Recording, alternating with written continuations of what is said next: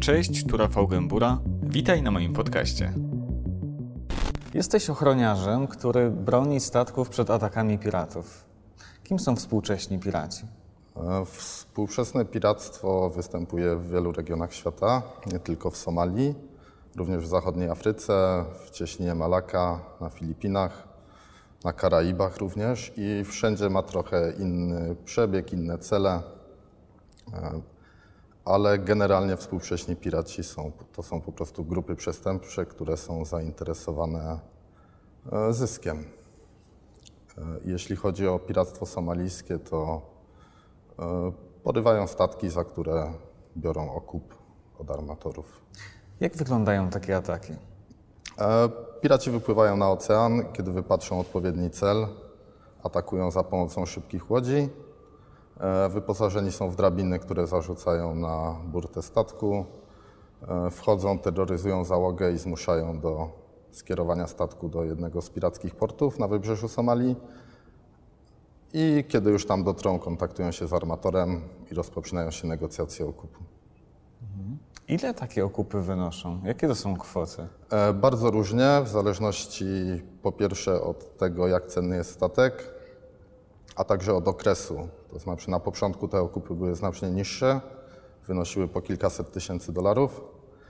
E, W szczytowym okresie aktywności pirackiej w latach 2009-2011 te okupy sięgnęły 3-4 milionów dolarów za statek, ale zdarzało się również, że piraci brali ponad 10 milionów dolarów. Czy armatorzy płacą te okupy? Tak, w większości płacą. Chociaż zdarzało się, że e, armatorzy z biedniejszych krajów po prostu zostawiali załogę na pastwę losu i zdarzało się takie załogi ginęły bez śladu, ale też zdarzało się, że po jakimś czasie piraci po prostu wypuszczali bez okupu. Co się dzieje z takimi załogami w tym czasie? Kiedy powiedzmy ci ludzie przetrzymują ich przez kilka tygodni czy miesięcy? E, Nawet przez kilka lat. Nawet przez kilka lat. najdłuższy e, okres negocjacji trwał bodajże 5 lat. E, Załoga w tym czasie żyje zazwyczaj na porwanym statku. Na statku Przez pięć lat? E, W tym akurat przypadku przenoszono ich na ląd w pewnym okresie, ale e, zazwyczaj te negocjacje trwają od kilku miesięcy do kilkunastu. E, Więc e, załoga w tym czasie żyje na statku. E, Na statku są duże zapasy żywności, więc e, łatwo taką załogę utrzymać. E, Gangi pirackie wyznaczają ze swojej grupy strażników, którzy pilnują przez ten czas załogi. E, No i trzymanie załogi na statku też jest korzystne dla piratów ze względów bezpieczeństwa. Taki statek e, trudno zdobyć, nawet gdyby siły wojskowe próbowały odbijać zakładników, to na takim statku jest to dużo trudniejsze niż na przykład na lądzie. Na jakie statki najchętniej polują piraci? Jakie są najlepszym łupem? E, Piraci nie dyskryminują i atakują wszystko, co, co się nada. Oczywiście im większy statek, im cenniejszy towar w jego ładowniach, tym chętniej go porywają.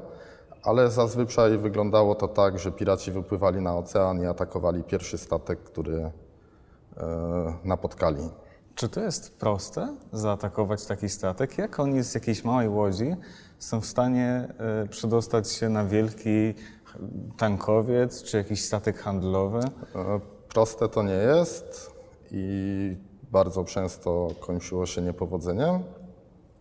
Jeśli statek ma wysokie burty, to piraci nie są w stanie na niego wejść, bo e, statki potrafią mieć po kilkanaście metrów burt, więc e, piraci nie są w stanie po prostu zarzucić drabin na tak wysoki statek.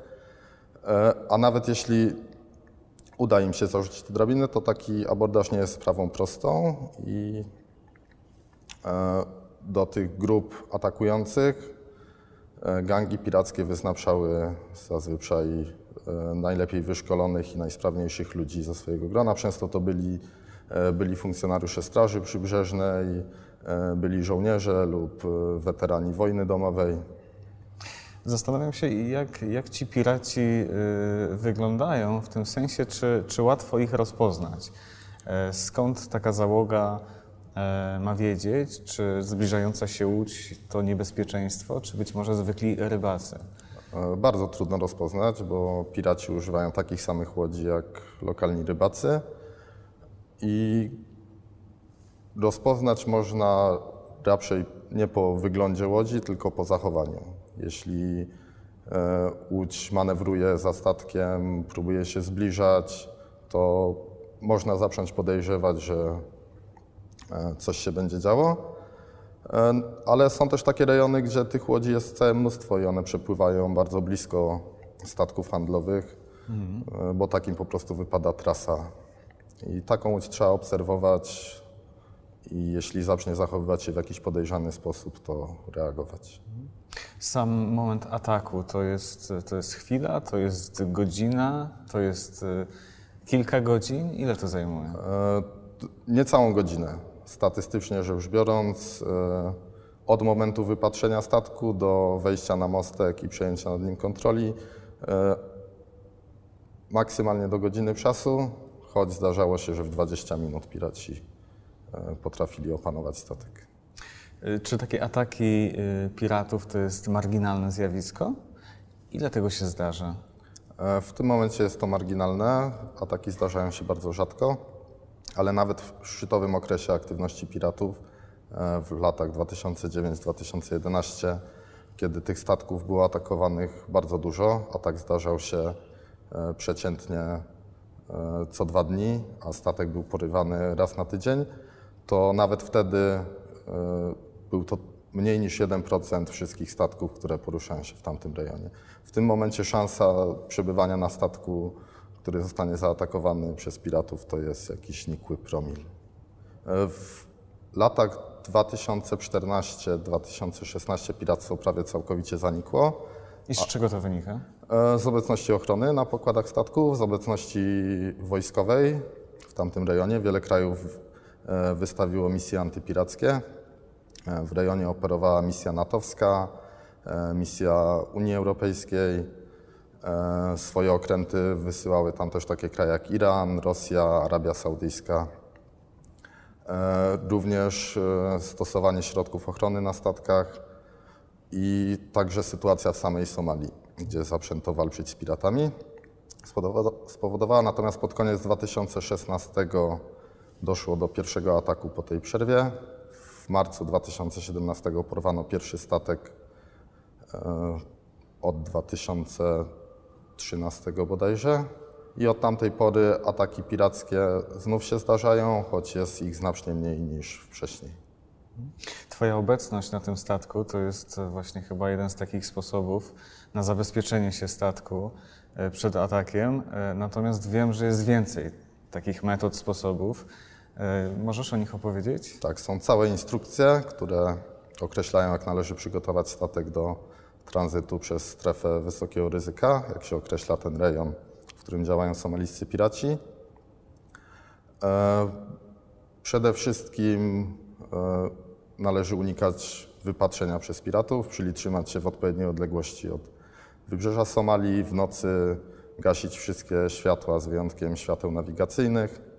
A jeśli już statek zostanie wypatrzony, to e, najlepiej po prostu uciec. Statki, które są szybkie i mają wysokie burty, są e, w miarę bezpieczne.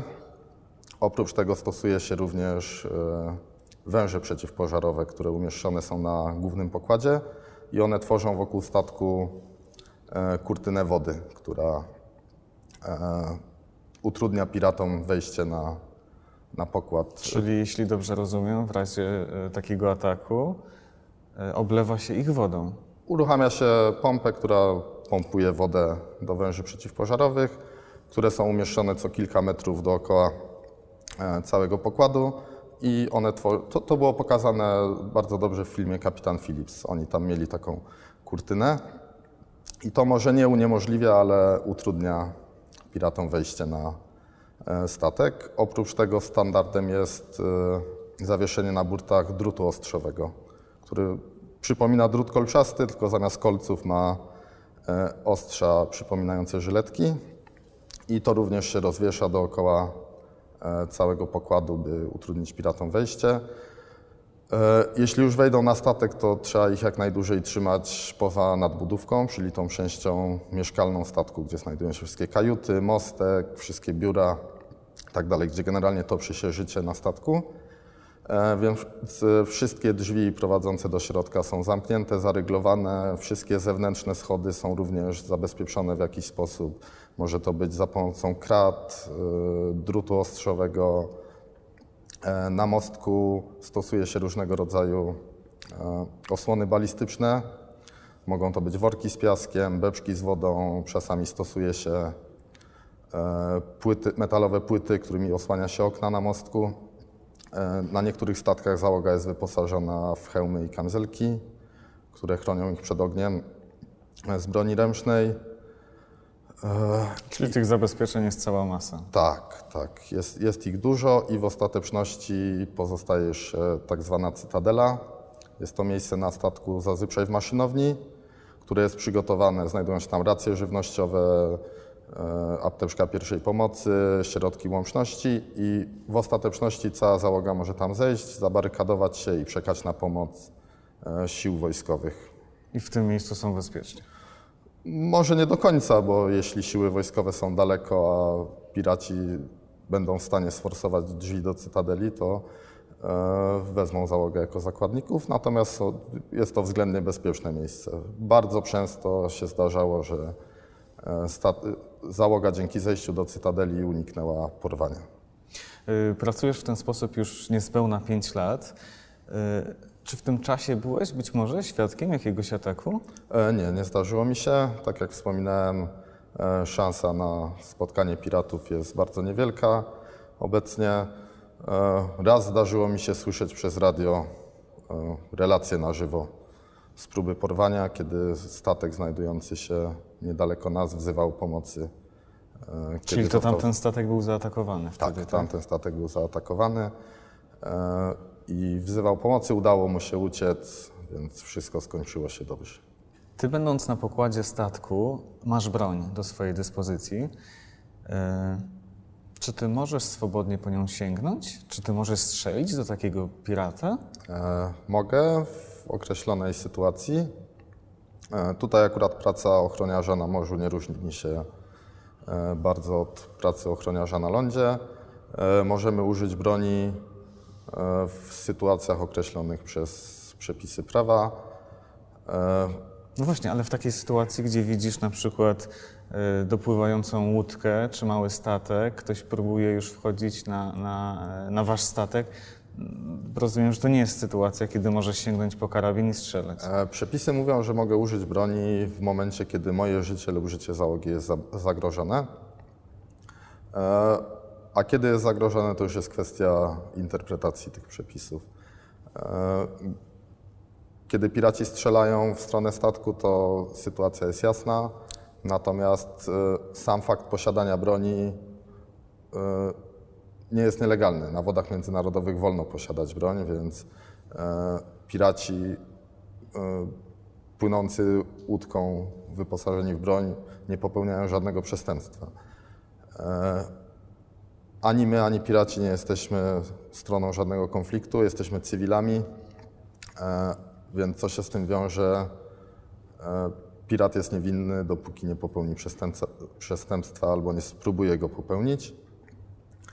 I dopóki nasze życie nie jest zagrożone, my nie możemy strzelać. Przy pirat wchodzący na pokład statku jest zagrożeniem dla naszego życia, to już jest kwestia interpretacji.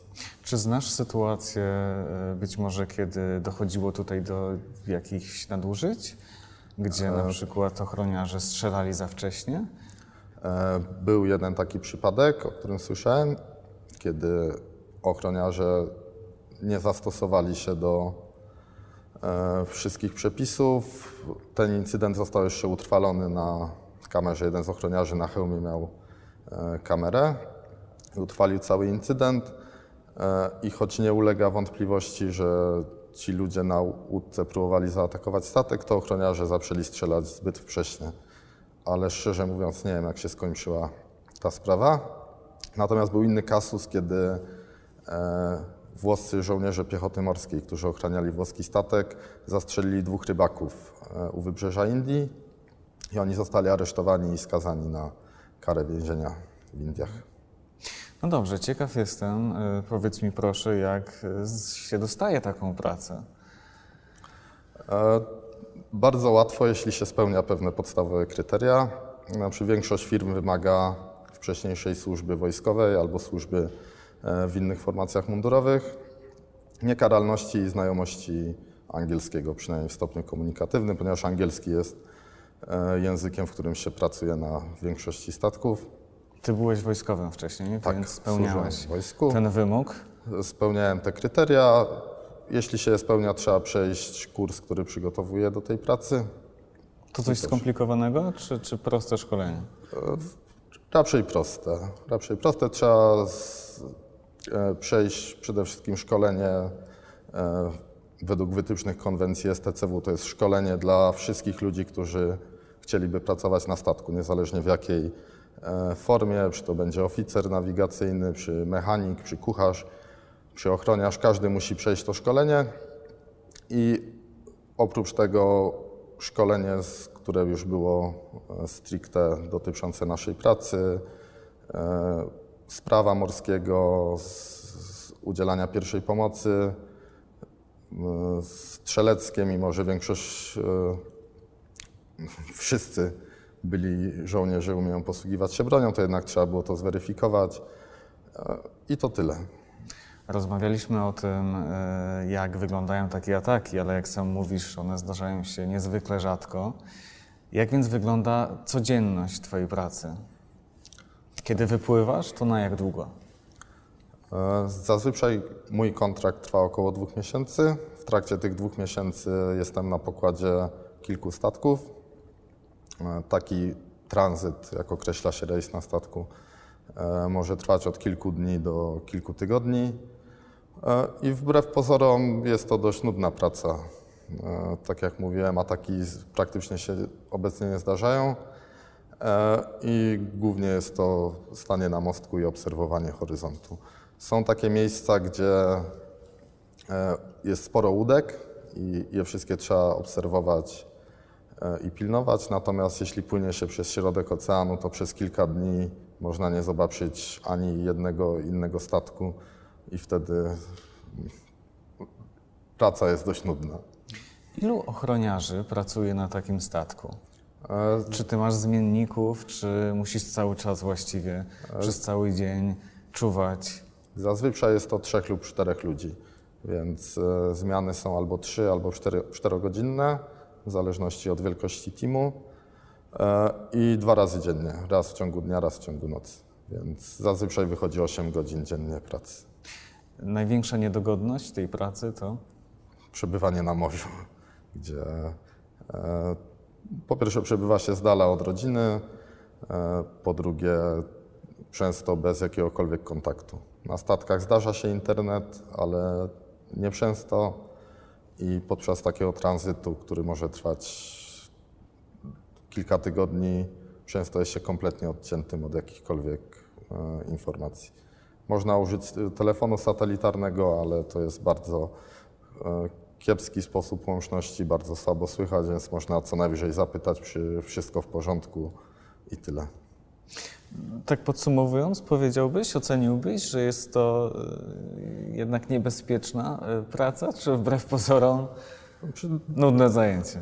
Większość niebezpieczeństw związanych z tą pracą wiąże się z częstym podróżowaniem i to do krajów afrykańskich lub azjatyckich, e, czyli co za tym idzie z zagrożeniem chorobami tropikalnymi.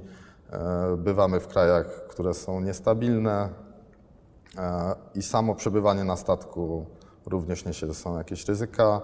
E, Jeśli jesteśmy na środku oceanu, od najbliższego lekarza dzieli nas kilka dni drogi, więc jeśli człowiek zachoruje, Nawet jeśli na lądzie nie byłoby to nic poważnego, to na morzu może się to wiązać z poważniejszymi konsekwencjami.